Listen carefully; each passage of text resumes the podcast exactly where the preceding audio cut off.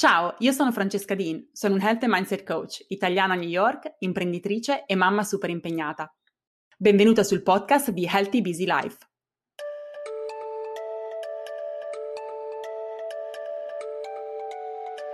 Ciao a tutti, buongiorno o buon pomeriggio, buonasera, non so quando ascolterete questo podcast. Oggi io sono super excited, come si dice qua negli Stati Uniti, perché ho con me un ospite speciale. Giulia Fidiglio è educatrice finanziaria e docente di finanza comportamentale e oggi parliamo con lei di money mindset, ovvero la nostra mentalità intorno al denaro, alle finanze ed in particolare come il nostro money mindset ci impedisce di investire adeguatamente in noi stesse e anche di vivere la vita che vogliamo, come vogliamo, una vita che ci renda eh, felici, ci faccia sentire realizzate ed equilibrate. Ciao Giulia, benvenuta.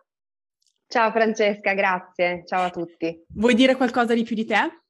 Beh, allora, so che la parola finanza comportamentale di solito provoca un abbassamento del livello di attenzione, ma in realtà è una cosa eh, molto exciting, appunto, e molto affascinante, nel senso che si occupa, io mi occupo sostanzialmente del lato umano della finanza e di tutto quello che riguarda i processi decisionali quando si tratta di decisioni economiche e tu lo sai perché ne abbiamo già parlato, che alla fine tutto trasuda considerazioni economiche, tutte le decisioni che prendiamo, eh, ci sposiamo o no, dove andiamo a vivere, abbiamo figli o no, dove li mandiamo a scuola, sono tutte importanti decisioni di carattere economico e quindi, eh, come piace sempre dire a me, ormai economia e finanza fanno parte della vita di tutti noi e abbiamo due opzioni, possiamo conoscerne le dinamiche e sfruttarle oppure possiamo subirle passivamente.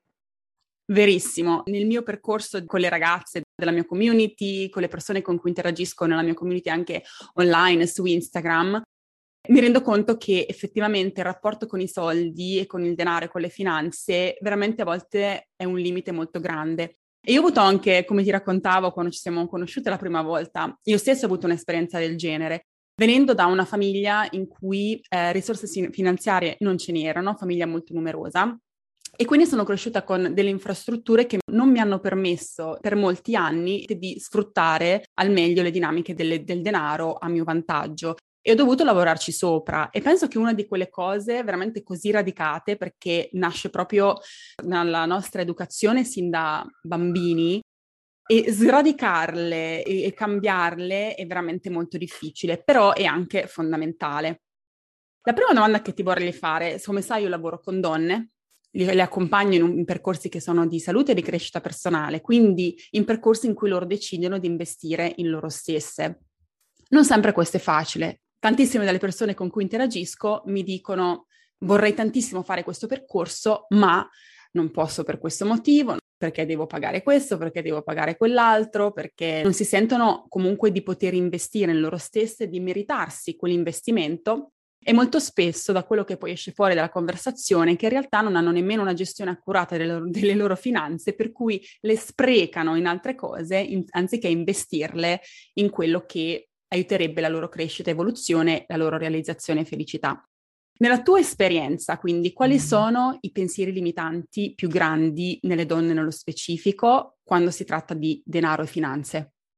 Guarda, non mi piace mai ridurre, ma ce n'è uno che è forse l'errore principe, la chiave di volta, è proprio quello a cui tutto poi si collega ed è il sentirsi inadeguate. Questo secondo me è uno degli errori di percezione più importanti che le donne fanno quando si tratta di denaro, perché poi la ricerca in realtà ci dice l'opposto, cioè ci dice che quando si tratta di gestione, ad esempio, del budget familiare, non solo siamo capaci, ma spesso siamo più capaci degli uomini. Eh, ad esempio, le indagini Consob in Italia anno dopo anno eh, rinnovano questa, queste statistiche, per cui ci indebitiamo in media il 10% in meno degli uomini, siamo più bravi ad attenerci ad un budget e se ci pensi è un, è un po' sempre stato il compito della donna quella di far quadrare i conti di casa per certi versi, anche se una volta magari qui in Italia era l'uomo che portava i soldi a casa, poi era la donna che faceva quadrare, faceva le spese, gestiva queste cose. Nonostante questo, il, probabilmente il gap salariale che c'è, il gender gap pazzesco che c'è a livello professionale eh, e il retaggio culturale invece fa in modo che noi ci percepiamo come inadeguate, incapaci. questo ha delle importanti ripercussioni perché ovviamente cosa significa? Significa che eh, tendiamo a sminuire quello che sappiamo fare e a delegare ad altri. Eh, in alcuni casi proprio non ci mettiamo la testa, non ci vogliamo sporcare le mani, poi dipende ovviamente, ognuno ha un po' il suo approccio, però anche lì una delle domande che io faccio sempre alle donne è ma tu sei sicura di essere meno preparata di tuo marito o del tuo compagno a gestire i soldi? Eh, in virtù di cosa precisamente? E di solito non mi sanno rispondere. Un confronto è confrontarsi con, che ne so, un, una, una professionista della consulenza finanziaria. Un conto è perché tu ti reputi meno esperta di tuo padre o di tuo marito? Chi l'ha detto? No? Assolutamente. Ed è vero che qui c'è il, fortemente il retaggio culturale, anche proprio dei ruoli, delle posizioni che noi abbiamo. Però è vero che quello che dici tu, in realtà è poi la donna che fa quadrare i conti. Lo era a casa mia, eh, dove sono cresciuta, lo è a casa mia adesso, che lo faccio io. E quindi io vedo dalla mia prospettiva, ovviamente, siccome non tratto poi il, il tema delle finanze direttamente, ma è un po' una, indirettamente qualcosa che vedo. Cioè io sento che eh, molto spesso ci sono due, due stereotipi eh, di donna, cioè c'è quella che spende troppo, sai, la famosa donna che il marito gli dice ho paura a fargli vedere il conto della carta di credito e c'è quella che invece fa veramente fatica a spendere, soprattutto su se stessa, come si dice qua, on yourself, comprando cose investendo su cose che la fanno stare bene. Può essere dall'abbonamento in palestra, adesso io parlo dalla mia prospettiva di salute, benessere e crescita personale, può essere sul, sul corso di formazione che le permetta di cambiare lavoro perché è quello che desidera, può essere il percorso di crescita personale, qualsiasi sia la, l'investimento che la donna desidererebbe fare, ma un po' per due cose io ho rilevato, due emozioni. Una è la paura di fallire, quindi non investo nel corso di formazione che mi permetterà di cambiare lavoro perché ho paura di affrontare quella transizione, penso di non essere in grado, quindi forse inadeguatezza anche in quel senso, anche se il mio intuito mi dice fortemente che se facessi quel passo e se poi arrivassi a completare quel percorso sarei molto più felice e realizzata e dall'altro il senso di colpa, proprio di dire tolgo quelle risorse finanziarie dalla mia famiglia per metterle su me stessa, non me lo merito. Tu lo, le noti queste dinamiche? Assolutamente sì, ehm, anche se io lavoro anche con uomini e ti dico che ah, abbiamo gli, i medesimi problemi purtroppo, quindi in realtà ci sono anche molti uomini che soffrono di questa cosa. Eh, la verità è che l'essere umano ha questa tendenza a preferire lo status quo perché come possiamo metterla? Sostanzialmente se devo scegliere tra fare qualcosa che magari mi porterà a un risultato nel tempo e invece avere qualcosa subito, io tenderò alla gratificazione istantanea. Questo sicuramente lo vedi anche tu nel tuo lavoro quando dopo due giorni se non vedono risultati eh, cominciano già a vacillare. L'altra cosa è che tendiamo a preferire di non agire senza giudizio, non è che voglio dire stare qui a sindacare pigri, attivi. Il punto è uno, siccome già eh, consumiamo tantissime energie a livello fisico e mentale, tendiamo a preferire quello che ci costa meno fatica e tendenzialmente quello che ci costa meno fatica è non agire, mantenere appunto lo status quo. Quindi queste sono due cose importanti. Quello che hai detto tu, ehm, a volte ci vuole un, un vero e proprio cambio di mentalità per poter riuscire a investire, io dico investire nel capitale umano, cioè investire su di sé che tra l'altro investire su, nel capitale umano è l'unico investimento che dà sempre un ritorno, perché facciamo un'ipotesi, il corso di formazione per l'ipotetico lavoro che migliorerà la tua vita, se anche il lavoro non lo otterrai, avrai acquisito nuove competenze, saprai cose nuove, avrai nuova mentalità, nuovo respiro, nuovi skills, cioè alla fine serve comunque. Quindi quello è l'unico investimento che secondo me ha sempre senso fare. Certo che c'è un collegamento tra denaro e autostima, questo è innegabile, che ci piaccia oppure no. E anche quello che hai detto prima della famiglia. Io penso spesso che, che ci piaccia o no, qualcuno parlerà di denaro con i nostri figli, che lo facciamo o meno.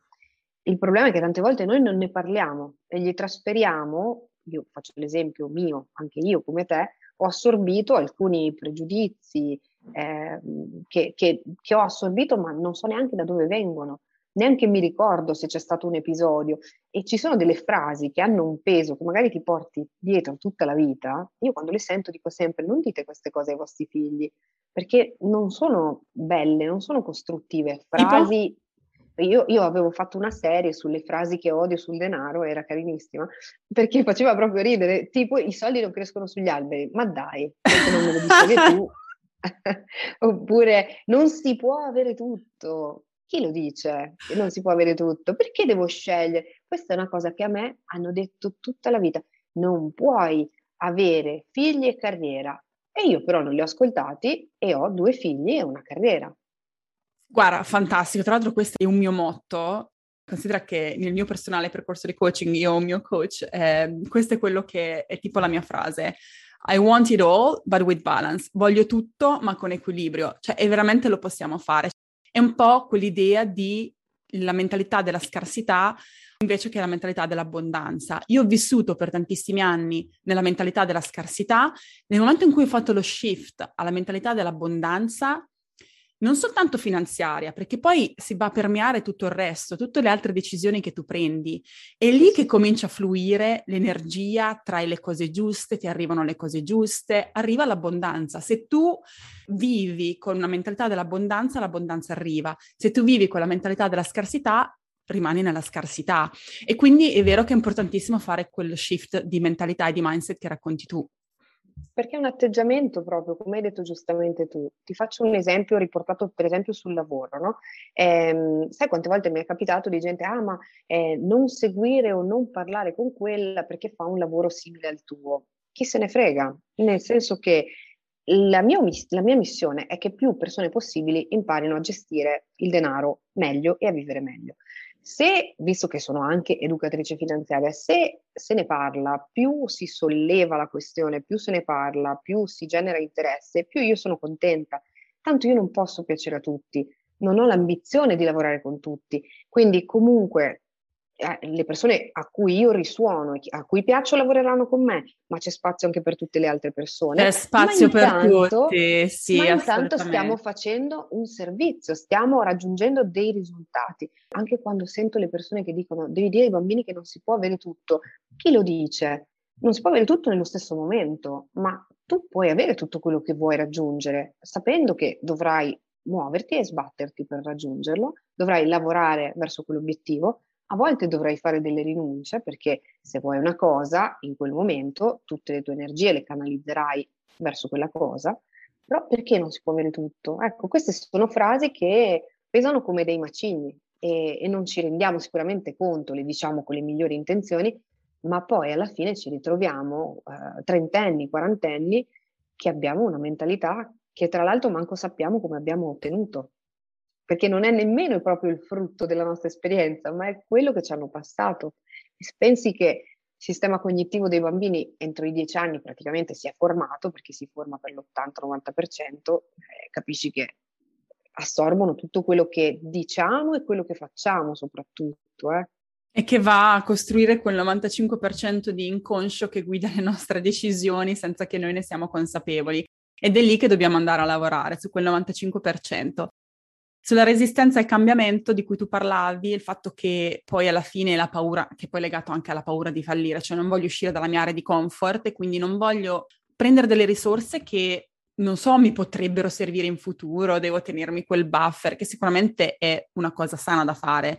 Non è che vuoi fare come fanno gli americani qua che praticamente vivono paycheck su paycheck, quindi eh, mese per mese e hanno, hanno, la carta di credito, praticamente un debito di carta di credito ogni mese. Grazie a Dio penso che noi italiani culturalmente siamo stati abituati più al risparmio e quello ci vuole, però c'è anche, non è black or white, cioè c'è anche il fatto di posso risparmiare, ma mi posso anche godere frutto del, del mio lavoro, quindi il mio denaro, per fare qualcosa per me, per cambiare. E quello che tu dici anche, la connessione fra denaro e autostima, secondo me è verissimo, perché anche come spendiamo i nostri soldi, dipende anche il giudizio che noi sentiamo degli altri, che cosa penseranno gli altri se io spendo i miei soldi in questo modo, oppure se ci sentiamo con, costantemente monitorati sui risultati che otterremo nell'investire i nostri soldi, per esempio sul corso di formazione piuttosto che su qualcos'altro che è importante per la nostra crescita ed evoluzione. E quindi sì, lavorare sul mindset diventa importante e capire che, come dici tu, possiamo avere tutto, non allo stesso tempo, possiamo lavorarci sopra, dobbiamo lavorarci sopra perché per ottenere dei risultati ci vuole lavoro duro e molta intenzionalità. Proprio perché dobbiamo andare a rimuovere queste infrastrutture che abbiamo costruito nel corso degli anni e che sono lì e che guidano le nostre decisioni, ma molto spesso lo fanno allontanandoci dai nostri obiettivi, dalla nostra visione della persona che vorremmo essere. Per me è stato quello, per esempio. Io ti raccontavo, ma adesso lo racconto anche ai nostri ascoltatori, il mio shock è stato quando ho incontrato mio marito, mio marito americano, venuto da una famiglia che aveva sicuramente condizioni migliori delle mie e quindi avevo un rapporto con il denaro molto più libero e molto più... Il denaro denaro, è un mezzo che mi aiuta a portare avanti dei progetti e a farmi vivere in tranquillità. E per me, per molti anni, la mia invece venire dal devo risparmiare, non posso spendere, devo tenere quanto più possibile perché chissà che poi cosa succede nel futuro, mi ha per un lungo periodo di tempo anche condizionato nel modo in cui io vivevo le mie esperienze. Quando ero con lui, andavamo fuori o andavamo in vacanza, vivevo con la paura costante che lui spendesse eh, in maniera libera, come era giusto che sia, e che quindi non avrei potuto accettare perché per me era sopra i miei standard, cioè era troppo per quelli che erano i miei standard. E quindi anche prima che, che quello succedesse, e magari manco succedeva, io avevo già il nodo allo stomaco e l'ansia e non mi riuscivo a godere il presente. Stavo lì pensando ogni momento, chiss- chissà se adesso lui fa, non lo so. Offre di pagare la cena per tutti, tipo. Esatto, cose, cose che lui eh. fa e che tra l'altro è anche bellissimo. Nel mio percorso io ho cominciato a dire ma perché non posso essere così, specialmente quando vedi i numeri e senti che comunque c'hai un margine per poter fare queste cose.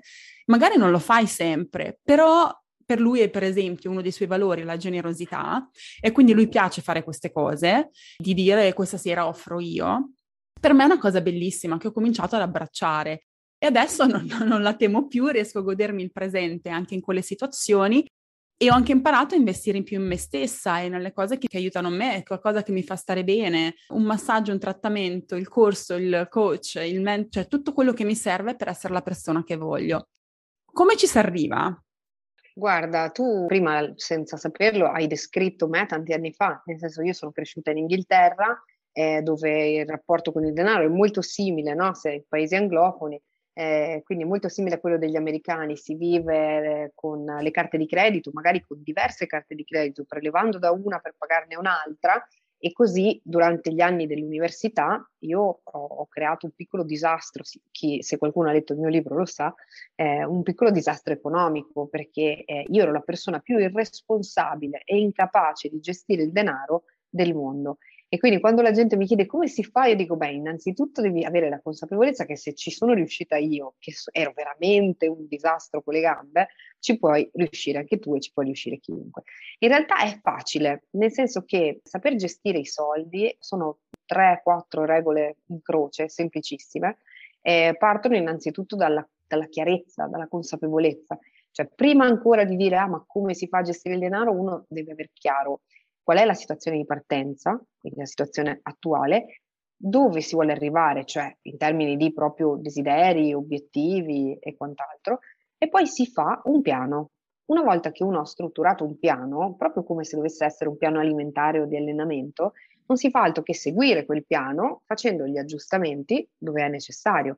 Quindi si parte per esempio da un'analisi delle entrate e delle uscite, poi si decide una cifra da accantonare per creare un fondo di emergenza, poi quando si può quella cifra la si aumenta, poi si decide quando si è raggiunto un certo capitale di investirli quei soldi, farli lavorare, ma è tutto graduale, proprio come nel tuo lavoro, perché poi la gente fa così, ma quando sarò arrivata? Sì, però intanto arriviamoci, nel senso che è, è tutto molto bello pensare a quando potrai investire perché avrai accantonato il capitale, in cosa sceglierai di investire, ti interessano gli investimenti sostenibili, è fantastico, ma partiamo da zero, partiamo dall'inizio, partiamo da come lo creiamo quel capitale, partiamo da un'analisi di entrate e uscite da capire cosa c'è che non va o se c'è qualcosa che invece va e magari vogliamo strutturare questo qualcosa che va bene, che sai fare bene, magari scopriamo che ci sono tante cose che già sai fare e che se le organizziamo e, e, le automatizziamo, e so che su questo io e te siamo molto allineate, togliamo tutto lo stress perché abbiamo un sistema da seguire, zero stress decisionale, zero uscite dal seminato, anche quando mi dicono come faccio a calcolare l'imprevisto? Beh, è semplice, ti predisponi per avere un piccolo fondo da destinare al divertimento, di modo che se capita che passando davanti a un negozio ci sono i saldi, ci sono le scarpe, te le compri, attingi a quel fondo che hai già in partenza destinato alle spese estemporanee. E a quel punto non hai neanche quel senso di colpa che invece ti attanaglierebbe se le avessi comprate spendendo soldi che erano destinati ad altro. Bravissima. Allora, vabbè, a parte i parallelismi pazzeschi, perché fondamentalmente quello che tu dici è verifica quelle che sono le tue entrate e uscite, vedi le cose che in realtà dove stai sprecando soldi e poi vedi invece quello che vuoi tenere in termini di li sto, li sto spendendo, investendo in qualcosa che, che mi serve, oppure ridirotti le, eh, le risorse su qualcos'altro, che è quello che faccio con le abitudini. Cioè, vedi quali sono le tue abitudini in questo momento, vedi che cosa, quelle che vanno eliminate, quelle che vuoi mantenere e quali altre vuoi portare nel tuo sistema, così da diventare la persona che vuoi essere, allineata ai tuoi valori e costruire la vita che vuoi. Quindi fondamentalmente è esattamente Facciamo lo stesso modo. lavoro. e, poi, e poi lo fai, le, poi quelle cose le porti avanti automaticamente. La cosa degli imprevisti lo faccio pure io, cioè crea un buffer. Devi creare un buffer. E per esempio io io personalmente per me faccio proprio questo e questo è veramente quello che mi ha aiutato a rimuovere i sensi di colpa. Cioè io all'inizio dell'anno faccio una sorta di budget delle mie spese personali, cioè quanto voglio spendere nella mia formazione, quanto voglio spendere nella mia crescita personale, quanto voglio spendere in trattamenti estetici, tipo insomma mm, massaggi, cose del genere, che vanno al di là di spese familiari, cioè cose che voglio investire su di me. Una volta che tu hai un'analisi di peso entrate, sai quello che è diciamo la, la, parte denaro delle finanze familiari che devono essere dedicate per la gestione della famiglia, quindi delle responsabilità, eccetera, e magari un piccola, una parte per, da risparmiare per avere quel buffer anche per stare sicuri in casi di emergenza, eccetera, il resto lo vado ad allocare. E mi ha permesso proprio di cominciare a investire in me stessa molto di più di quanto non lo facessi prima quello che è successo e che mi ha fatto crescere, mi ha fatto crescere, ha fatto crescere il mio business, è un'abbondanza che ha portato altra abbondanza. Se non avessi fatto quello, se non continuassi a fare quello, spiaggerei a un certo punto, non andrei da nessuna parte. E quindi questo è assolutamente un consiglio pratico, utilissimo, che ragazzi dovreste tutti applicare. Fatevi un paio di conti, fatevi un budget, ascoltatevi, capite quali che sono le, i vostri desideri, le cose che vorreste nella vostra vita e per le quali avete bisogno di soldi per portare nella vostra vita e vedete magari come potete allocare queste risorse. Magari se avete cinque cose che desiderate non potete fare tutte e cinque quest'anno, però intanto potete farne un paio e poi avete nella, nel vostro backlog le altre due cose che sapete che magari farete il prossimo anno. E magari ne parlate anche con il vostro partner, compagno, compagni, genitori, chiunque siano le persone con cui gestite le vostre finanze, per dire questo è il mio piano e penso di investire su di me questi soldi il prossimo anno, giusto per avere tutti on board e non avere ripensamenti e di nuovo non soccombere a sensi di colpa nemmeno successivamente. Guarda, è perfetto, adesso ti faccio anche ridere eh, sai, quando spiego alle persone che bisogna fare un, un'autovalutazione, un assessment, bisogna capire dove si sta adesso, a che punto si è, quindi eh, entrate e uscite le devi registrare. Ci sono mille modi, no? Perché lo puoi fare con delle app, lo puoi fare su Excel, eh, lo puoi fare col cartaceo, puoi farlo in mille modi. E lo so, all'inizio è un po' noioso, però alcuni lo trovano anche divertente perché magari hanno un po' questa natura da contabile. E io faccio sempre questo esempio e dico, quando l'ho fatto la prima volta, mi ha fatto venire in mente la prima volta che sono andata da un nutrizionista, che mi ha fatto scrivere in un foglio tutto quello che mangiavo per una settimana. Io sono rimasta scioccata. Ricordo che a- avevo appeso questo foglio al frigo e dopo un giorno era chiaro che la situazione era fuori controllo perché io non avevo idea di mangiare così tanto. E quando passavo davanti al frigo ricordo che non, non prendevo le cose perché dicevo no, mi vergogno a scrivere un'altra cosa su questo foglio, non può essere. E quindi per assurdo ha anche un valore quasi da deterrente, perché quando le metti nero su bianco appare subito chiaro dove magari li stai sprecando, perché tutti diciamo, ah ma io non faccio niente, ah ma io non concedo niente, ah ma io non spendo niente, poi se provi a registrare le spese per una settimana ti accorgi rapidamente come magari spendi piccoli importi, tanti piccoli importi, non grandi importi, ah ma tanti, tanti piccoli importi comunque fanno una grande spesa. A eh. volte rinunciando al cappuccino al bar ogni mattina e magari facendoselo a casa, sono quei 60 euro che uno può dedicare a, qualco- a qualcos'altro. Magari ci compri tre libri o una parte di un corso di formazione. Quindi andare a capire proprio la possibilità ci sono, la flessibilità c'è, andare a capire, ok, effettivamente a questa cosa posso rinunciare se so che sì. quelle risorse le vado a investire su qualcosa che mi porterà molta più benessere, abbondanza e realizzazione nella mia vita.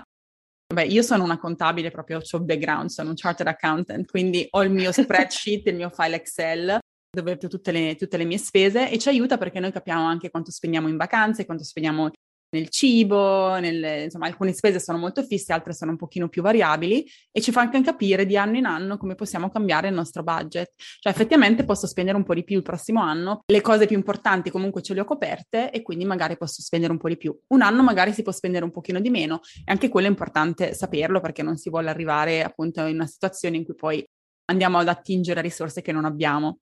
L'equilibrio finanziario, o meglio, la mancanza di, è anche una delle cause più grandi di divorzi, eh, litigi a casa. Quindi avere un sistema condiviso con l'altra persona pure, secondo me aiuta, ci fa sentire tutti molto più liberi, più abbondanti e anche di fare le scelte giuste per noi. Io in, coinvolgo anche i bambini. Questa, sai, tu prima hai fatto un esempio molto intelligente e io la penso come te, quello di accostare il bilancio familiare a quello di un'azienda e va benissimo. Allo stesso modo io vedo la famiglia come una squadra e quindi eh, i, i, gli obiettivi della squadra vanno condivisi. Poi è chiaro che ognuno abbia i suoi all'interno della squadra, per esempio tu descrivevi prima i tuoi obiettivi, i tuoi obiettivi di formazione e vanno benissimo, ma vanno comunque integrati nel contesto della famiglia. Faccio un esempio, noi a settembre 2022 ci trasferiremo con tutta la famiglia alle Canarie ed è un progetto a cui stiamo lavorando da cinque anni e mio figlio più grande lo sa da cinque anni. Poi certo, la prima volta che gliene ho parlato era un bambino e capiva poco. Oggi che ha quasi 12 anni è già tutto molto più chiaro e ha ben chiaro che certe cose non me le deve neanche chiedere perché sa che se me le chiede gli risponderò questa cosa ci allontana dall'obiettivo di trasferirci perché abbiamo un budget a cui attenerci. Eh, quindi coinvolgere tutti i membri della famiglia, anche i bambini, è la cosa migliore e più costruttiva che possiate fare perché, e tu lo sai, se lavori sulle abitudini, la prima cosa che devi fare è agire sul, sull'ambiente, sul contesto. Perché se tu automatizzi e, e, ti rendi il compito più facile già a partire dal tuo ambiente casa, che è dove passi il tempo, ehm, quando la tua volontà viene meno, quando la tua volontà vacilla o quando ci sono delle circostanze avverse, almeno è un ambiente favorevole. Quindi è il, il, il tuo salvagente. Assolutamente, è vero. E tra l'altro quello che dicevi tu è anche avere una visione, perché voi la visione di trasferirvi, tra parentesi sono molto invidiosa che andate al caldo, eh, come penso molti Ti aspettiamo però, eh, ti aspettiamo. sì, sì, vengo, vengo, sicuro. Però sì, avere una visione. Tu riesci a giustificare, o il tuo figlio, già a un'età molto giovane, riesce a capire magari il sacrificio temporaneo che deve fare per un obiettivo futuro, che è quello che, torniamo a quello che hai detto proprio all'inizio di, questo, di questa conversazione in cui parlavamo di noi molto spesso cediamo la gratificazione istantanea invece di fare, di prendere decisioni che vanno a soddisfare e gratificare la noi del futuro. Questo si applica anche tantissimo a me nei miei percorsi, no? Il procrastinare, il mangiare emotivamente, il non fare una cosa che vorremmo fare, che sappiamo che ci fa bene, però non ci va in quel momento, e cedere a quella gratificazione istantanea invece che chiedersi ma la me del futuro sarebbe contenta che io facessi questa cosa? La me del futuro sarebbe contenta che io facessi workout in questo momento? Se la risposta è sì, dobbiamo farlo. La me del futuro sarebbe contenta che io investissi in questo corso, in questo programma, in questo percorso? Sì, allora con i sacrifici che comporta dobbiamo farlo. Farsi anche le giuste domande in questo senso e avere la visione, quindi avere chiaro una visione di dove vogliamo arrivare, perché altrimenti non abbiamo un criterio che ci guidi nel prendere queste decisioni in maniera consapevole. Assolutamente, veramente, alla fine tante volte ci complichiamo la vita con delle abitudini sbagliate o con degli errori. Per fortuna si può rimediare perché eh, basta rendersene conto e aggiustare il tiro. Quindi abbiamo grande, questo grande potenziale di cambiare rotta in qualsiasi momento, eh? è proprio il nostro potere. Certo, ma sbaglieremo sicuro, nessuno, nessuno, ha tutti i passi giusti da qui alla, alla, fine della nostra vita e parte del percorso, no. anzi se non sbagli vuol dire che non stai facendo e stai rimanendo in quello status quo e in quell'area di comfort che ti lascerà insoddisfatta, frustrata e, e non, non ti farà sentire felice e realizzata. Quindi sbagliare è una cosa che va accolta, il disagio di prendere una decisione difficile è qualcosa che va accolto parte del cambiamento e parte dell'evoluzione. Quando sei in quel cammino, lo vivi con l'approccio giusto, con l'abbondanza, con la mentalità dell'abbondanza, è una carica, veramente. Anche l'errore diventa una carica. Ok, ho sbagliato a investire in questo, tipo quello che dicevi tu prima, che lo dicevo anche in una delle mie storie recentemente magari fai il corso di formazione per cambiare lavoro, poi il lavoro non lo cambi, ma quanta consapevolezza acquisisci, quante competenze acquisisci nel fare quel percorso? Comunque ti è servito. Allora, se uno l'approccia così, è aperto a più cose, fa più cose, si arricchisce di più cose e quindi acquisisce anche la consapevolezza per fare decisioni che sono sempre migliori. Cioè diventiamo anche più bravi poi a non sbagliare, ma se non sbagliamo mai, anche su quello ci vuole allenamento. Dobbiamo allenarci a sbagliare per poter imparare a fare sempre meglio perché nel processo ci conosciamo, conosciamo noi, conosciamo come ci relazioniamo con il mondo, quali sono i nostri desideri, sblocchiamo la nostra creatività anche proprio a livello di problem solving, cioè come, come fare le cose, farle meglio. E quindi fare, agire e non rimanere nello status quo è sicuramente la cosa da fare. Ovviamente con una consapevolezza anche finanziaria, perché ogni decisione comporta, comporta una decisione finanziaria che sia adeguata. Allora Giulia, Continuerei a parlare per, non so, un'ora, perché a parte che questo argomento mi interessa tantissimo, ma sicuramente avremo altre occasioni anche su Instagram. Ti inviterò sicuramente certo. nella mia Academy a fare una lezione se sei contenta di farlo, perché sei veramente preziosa. E innanzitutto hai accennato il tuo libro, quindi vorrei che ci raccontassi il titolo del libro, che cosa parla, e poi che ci consigliassi un libro da leggere, oltre al tuo. Sì, Volentieri, allora sì, ti dico già sì, per l'Academy sai che mm, ti stimo molto anch'io e siamo molto allineate, quindi volentierissimo.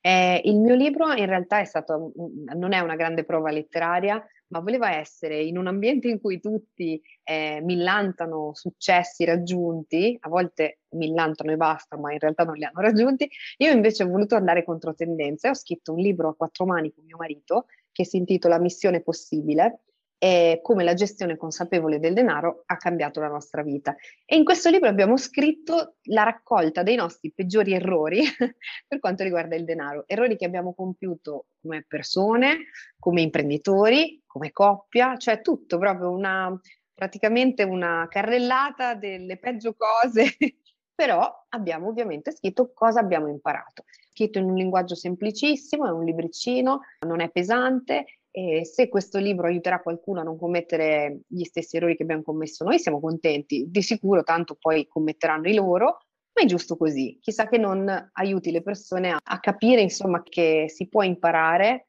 e che nessuno è perfetto. Questo io ci tenevo tanto che passasse, cioè io oggi sono qui, insegno questa materia, eh, insegno anche nel mondo della consulenza finanziaria delle banche, lo faccio con passione, lo adoro, insegno ad altre persone come gestire il denaro, ma io ero la peggiore.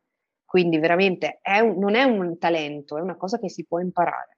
Ecco, quindi questo è veramente fondamentale. Beh, io penso, sicuramente devo leggere il tuo libro innanzitutto, ma penso che chi fa i mestieri che facciamo noi, intraprendiamo queste strade perché cominciamo dal sì. nostro percorso personale, quindi in realtà quando facciamo questo lavoro è perché partiamo che siamo dei disastri in quello che facciamo anche io nel, a livello di autostima, di uscire dalla mia area di comfort, di dire quello che penso, ero completamente a meno 100 e quindi ho fatto il mio percorso, ho imparato e soltanto eh, abbracciando il mio percorso e imparando sulla strada mi sento anche confident e sicura di trasmettere le stesse cose a qualcun altro. Cioè se non avessi avuto l'esperienza non riuscirei a, a essere empatica e a trasmettere il mio messaggio come tu, cioè se tu non avessi visto gli errori, non sapresti nemmeno come l'altra persona si sente che hai davanti a te e che stai guidando in quel percorso, quindi è fondamentale. L'altro libro che consiglio è questo, che si intitola Happy Money, ed è, è di Elizabeth Dunn e Michael Norton. Attenzione perché ci sono due Happy Money. Uno è di Ken Honda, copertina gialla, ma noi non vogliamo quello, vogliamo questo, copertina rossa. Si intitola proprio Happy Money, The Science of Happier Spending. Io ce l'ho in inglese, però sarebbe la scienza di spendere meglio, spendere più felice. Ed è un libro molto bello perché questa, questa psicologa Elizabeth Dunn ha, ha, dedicato praticamente la vita a questo studio per cui si è resa conto che siamo più felici quando spendiamo soldi sugli altri oppure sull'ottenere esperienze. E questo libro ci dice molto, quindi sia sulla gestione giornaliera, ma anche sulle trappole mentali nelle quali incappiamo e che è ok, è ok se a volte ci sentiamo in colpa a spendere su di noi, perché in realtà il denaro ci dà più piacere se lo spendiamo sulle persone che amiamo, non c'è niente di male. Benissimo, grazie mille per, la, eh, per, il consiglio, la raccomandazione e grazie mille per la bellissima chiacchierata, mi sento energizzata veramente, un po' perché ho avuto il mio personale percorso di rapporto con i soldi, con il denaro, quindi so quanto sia importante farlo se abbiamo dei blocchi grandi, perché veramente sta la base poi di tutto il resto. Sicuramente ci terremo in contatto, vedrete Giulia con me in altre occasioni, non, non ho dubbi e vabbè, grazie ancora per il tuo tempo. Grazie a te per avermi ospitata e grazie a tutti quelli che ci hanno ascoltato e ovviamente se avete domande o volete approfondire poi potete magari farlo tramite Francesca. Sì, no, ma lascerò tutti i tuoi contatti nella descrizione a questo episodio. Noi ci vediamo settimana prossima con un nuovo episodio di Healthy Busy Life.